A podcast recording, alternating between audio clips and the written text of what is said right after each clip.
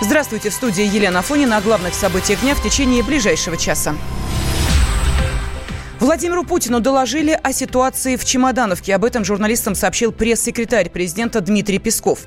По факту драки в Пензенской области, где погиб один человек, начались массовые проверки. Сотрудникам прокуратуры и Следственного комитета поручено провести личный прием местных жителей. С места событий передают корреспондент «Комсомольской правды» Роман Голованов. История в Чемодановке продолжает набирать обороты, хотя сегодня день выходной, но люди в очередной раз собрались на русский сход, чтобы поговорить с властями, а именно получить от них ответы, выселит ли цыган, когда они вернутся, потому что сейчас в селе цыган просто нет, они уехали после всех этих событий и историй. И эту ситуацию власть держит на карандаше, и вышла она уже на федеральный уровень. И пресс-секретарь президента Дмитрий Песков сообщил журналистам, что об этой истории уже доложено президенту Владимиру Путину.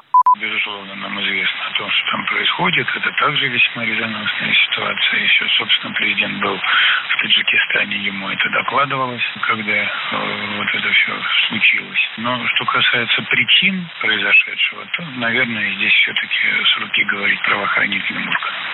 Что сейчас происходит в Чемодановке?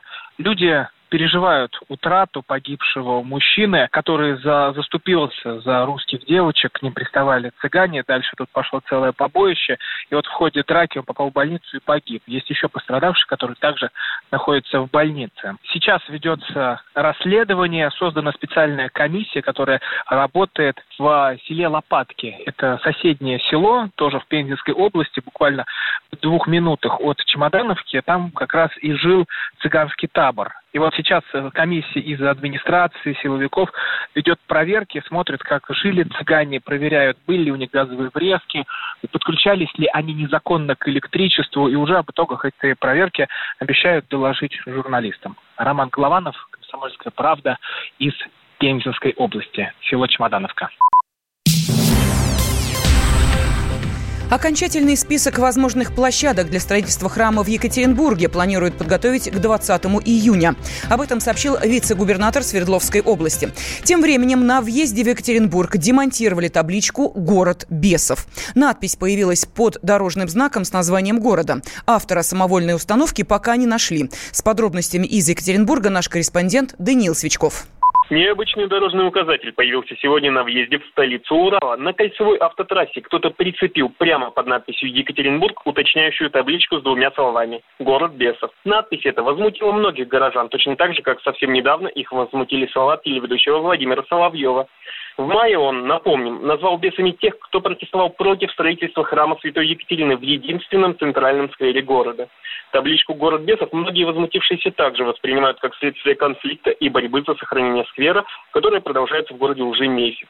Сейчас человека, установившего ее, ищет полиция, ведь за самовольную установку таких вот дорожных знаков и табличек есть штраф до 10 тысяч рублей.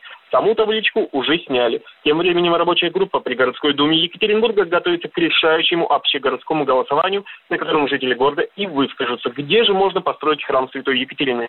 И похожий вариант возвести его в том самом сквере, из-за которого шли протесты, уже не рассматривается. Ведь накануне Екатеринбургская епархия отказалась от своего права возводить храм в нем и или любом другом общественном пространстве города. Данил Сучков, Комсомольская правда, Екатеринбург. Барри Алибасова выписали из больницы. На реабилитацию продюсера отправят в Казахстан. До тех пор шоумен будет находиться в Подмосковье со своей супругой Лидией Федосеевой-Шукшиной, рассказал Барри Алибасов-младший чтобы не пришли все анализы, которые сказали о том, что его состоянию ничего не угрожает. Поэтому я его из больницы забрал, принял приглашение казахской стороны отправить его в Казахстан. Они прислали за ним сейчас частный самолет, чтобы он отправился туда на реабилитацию. Тяжелый ожог зажил еще в пятницу, и там появились болячки. Последние болячки должны были быть в субботу-воскресенье. И вот э, я сегодня посмотрел гастроскопию его. У него там, ну, две маленькие болячки внутри желудка. Но вероятность того, что под ними будет какая-то рана, из которой можно пойти кровотечение и привести к летальному исходу, ее врачи, ну, э, сказали, что вероятность такого конца, это, скорее, его молнией убьет с большей вероятностью, чем что под этими болячками окажется э, какая-то открытая рана. Питается уже сам, э, без трубочек. Это все у него восстановилось. Он бы, я сказал, ползучий, потому что он очень ходит, старается ползать сам. Ну, вы знаете, как ребенок. Память к нему не вернулась, Но он когда э, очень ярко вспомнил Лидию Николаевну и момент, когда они с ней э, ну, в романтическом путешествии были, и не захотел никуда лететь, устроил скандал, хочу быть Лидией Николаевной. Поэтому мы его отправление в Казахстан на реабилитацию, где нужно ее, э, с его пищеводом разобраться еще, и привести в порядок его речевой аппарат и память. Ну, вот мы, я, я сейчас спрятал в Подмосковье на Лидией Николаевны на три дня. Три дня есть три дня, за них еще много поменяться. Я уже отца похоронил порядка семи раз, пока он там был в, в больнице. Но пока приняли решение, да, в любом случае частный самолет его в Москве ждет. По словам Алибасова-младшего, у продюсера сохраняются проблемы с памятью, которые начались после выхода из медикаментозного сна. Близких узнает, а вот какой день недели не помнит. Барри Алибасов попал в реанимацию 4 июня, выпив по ошибке средства для чистки труб. Артиста доставили в токсикологическое отделение НИИ имени Склифосовского. Врачи диагностировали у него ожоги пищевода, желудка и дыхательных путей.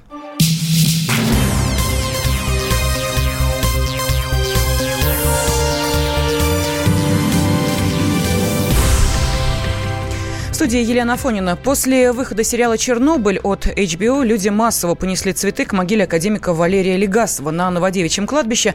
Паломничество продолжается уже третью неделю. Э, приходят даже иностранцы. Э, в студии наш корреспондент Анастасия Варданян. Она была у могилы Легасова. Э, Настя, приветствую тебя. Да, добрый день. Что, действительно, действительно только, ажиотаж? Действительно, только сегодня оттуда вернулась. Удалось пообщаться с сотрудниками кладбища. Они отмечают, что вот третью неделю в ежедневном режиме очень большое количество людей интересуется именно тем, где же находится могила академика Легасова. И это совершенно разные люди. И вот э, как многие в шутку, да, вот сейчас на э, сотрудники кладбища говорят о том, что среди них есть, э, вернее, среди них большинство людей, которые родились уже после того, как случилась вот катастрофа на Чернобыльской АЭС. То есть это молодежь в основном, но и кроме наших русских ребят есть в том числе иностранцы, много американцев, которые приходят посетить именно могилу академика. А, ну, естественно, я побывала на самой могиле. Это черная мраморная плита, а, а также есть монумент скорбящей женщины, которая вот сидит, э, склонив голову на могиле Легасова. Но а, там ведь э, еще и а, группы привозят иностранцев а, из разных стран, и Китай, и Германия, и Америка. И а, есть определенный, насколько я понимаю, маршрут, по которому идут эти экскурсионные. Да, ну, в стандартном простите маршруте, меня, да, если можно так назвать. Да, действительно такое есть. В стандартном маршруте могил, могила Легасова нет, но сейчас вот в администрации они подумают о том, что вот в связи с тем, что такой ажиотаж, что необходимо действительно включить ее в стандартный маршрут. Вот что из интересного я заметила, на могиле Легасова лежит пачка сигарет. Это необычная пачка сигарет, это сигарета Ява, классическая, сделанная в СССР. Это тоже принесли, вот по словам сотрудников кладбища, это тоже привезли поклонники, если, ну, люди, которые с уважением относятся к нему. Именно такие сигареты вот при жизни академик э, курил. И вот сейчас эта пачка сигарет лежит на его могиле, также много цветов и есть игрушка. Да, да вот, вот э, это меня удивило, поскольку так уж э, случилось, что на прошлой неделе э, тоже э, была именно в этом объекте э, и культурного и исторического наследия э, нашей э, столицы и, наверное, всей страны. И обратила внимание, что именно на могиле академика Легасова, рядом с этим памятником, в вот этой коробке прозрачной э, пластиковой э, находится мишка,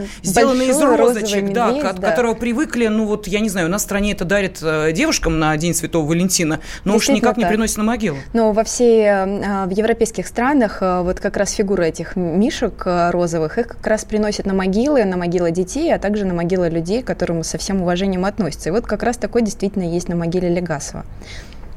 Ну что же, э, Настя, спасибо тебе э, большое за этот рассказ. Э, я не знаю, все-таки, может быть, действительно теперь можно говорить о том, что в, вот в этом маршруте, которым водят экскурсантов по Новодевичьему кладбищу, появится еще один достойный объект. человек, безусловно. Достойный, безусловно, но с очень трагической судьбой. Но а кому интересно, я думаю, несложно найти твой материал на сайте kp.ru, на странице газеты «Комсомольская правда», где в том числе рассказывается и о нелегкой судьбе академика Валерия Алексеевича Алексеевича Легасова. Настя, спасибо.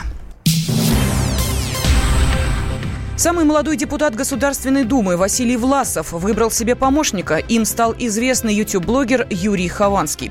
Он будет помогать на общественных началах и выступать в качестве эксперта на обсуждениях, которые касаются молодежной повестки, отметил Власов. Юрий Хованский поднимает, я считаю, достаточно социально значимые темы. Первая – это тема, связанная с продуктами питания эконом-класса в магазинах шаговой доступности. Второе – это достаточно популярная в Санкт-Петербурге его передача на канале. Это «Шаверма Патруль», где он говорит о тех продуктах питания и сравнивает доступность продуктов питания, я имею в виду еды, фастфуд в тех или иных точках в Санкт-Петербурге. Две идеи, которые мы уже с ним обсудили, два предложения, изменения в качестве законопроекта, которые могут быть внесены. Первое – это об упрощении порядка получения разрешения на ношение травматического оружия. Наверное, внесем поправки в закон об оружии, чтобы справки имели какой-то срок годности. И второе, мы обсуждали по поводу начинающих видеоблогеров, порядок налогообложения, денег, которые они получают за рекламу. И мы прорабатывали такую возможность, чтобы там до какого-то числа подписчиков видеоблогера вообще освободить от уплаты налогов, потому что им просто это невыгодно будет делать. Депутат Василий Власов убежден, такая коллаборация позволит законодателям лучше понимать молодежь. Прежде всего, нужно сосредоточиться на вопросах, которые волнуют пользователей Рунета, а также решить проблему вооруженного нападения в школах, рассказал сам YouTube-блогер Юрий Хованский. Я думаю, что какое-то связующее звено между непосредственно Государственной Думой и простыми людьми, которые пишут комментарии, чего-то хотят в интернете, изъявить свою волю, быть услышанными, это сейчас э, необходимо государству. В основном я буду заниматься в ближайшее время обращениями, то есть чтобы как бы понять пул того, что есть в интернете. Все, что касается интернета и законопроектов, которые будоражат интернет, где интернет хочет быть услышанным имею опыт э, столкновения с совершенно дебильной бюрократией, которая и останавливает большинство людей от приобретения травматического оружия. А вопросом этим э, заинтересовались после того, как, ну, участились случаи нападений в школах. И мне показалось, что если учителя и так каждый год проходят медосмотр на профпригодность, на вменяемость, почему бы не упростить хотя бы для них получение такого оружия, чтобы в нужный момент, если, не дай бог, но все-таки кто-то придет, начнет стрелять, чтобы хотя бы персонал мог дать ему отпор и остановить трагедию. Там физкультурники, трудовики, охранники, ОБЖшники будут вооружены, то это, мне кажется, сильно повлияет даже на само желание кого-то идти и стрелять в школе. Сейчас на YouTube-канале Хованского почти 4 миллиона подписчиков. Его видео, э, видео собрали уже около 840 миллионов просмотров. Радио «Комсомольская правда». Более сотни городов вещания и многомиллионная аудитория.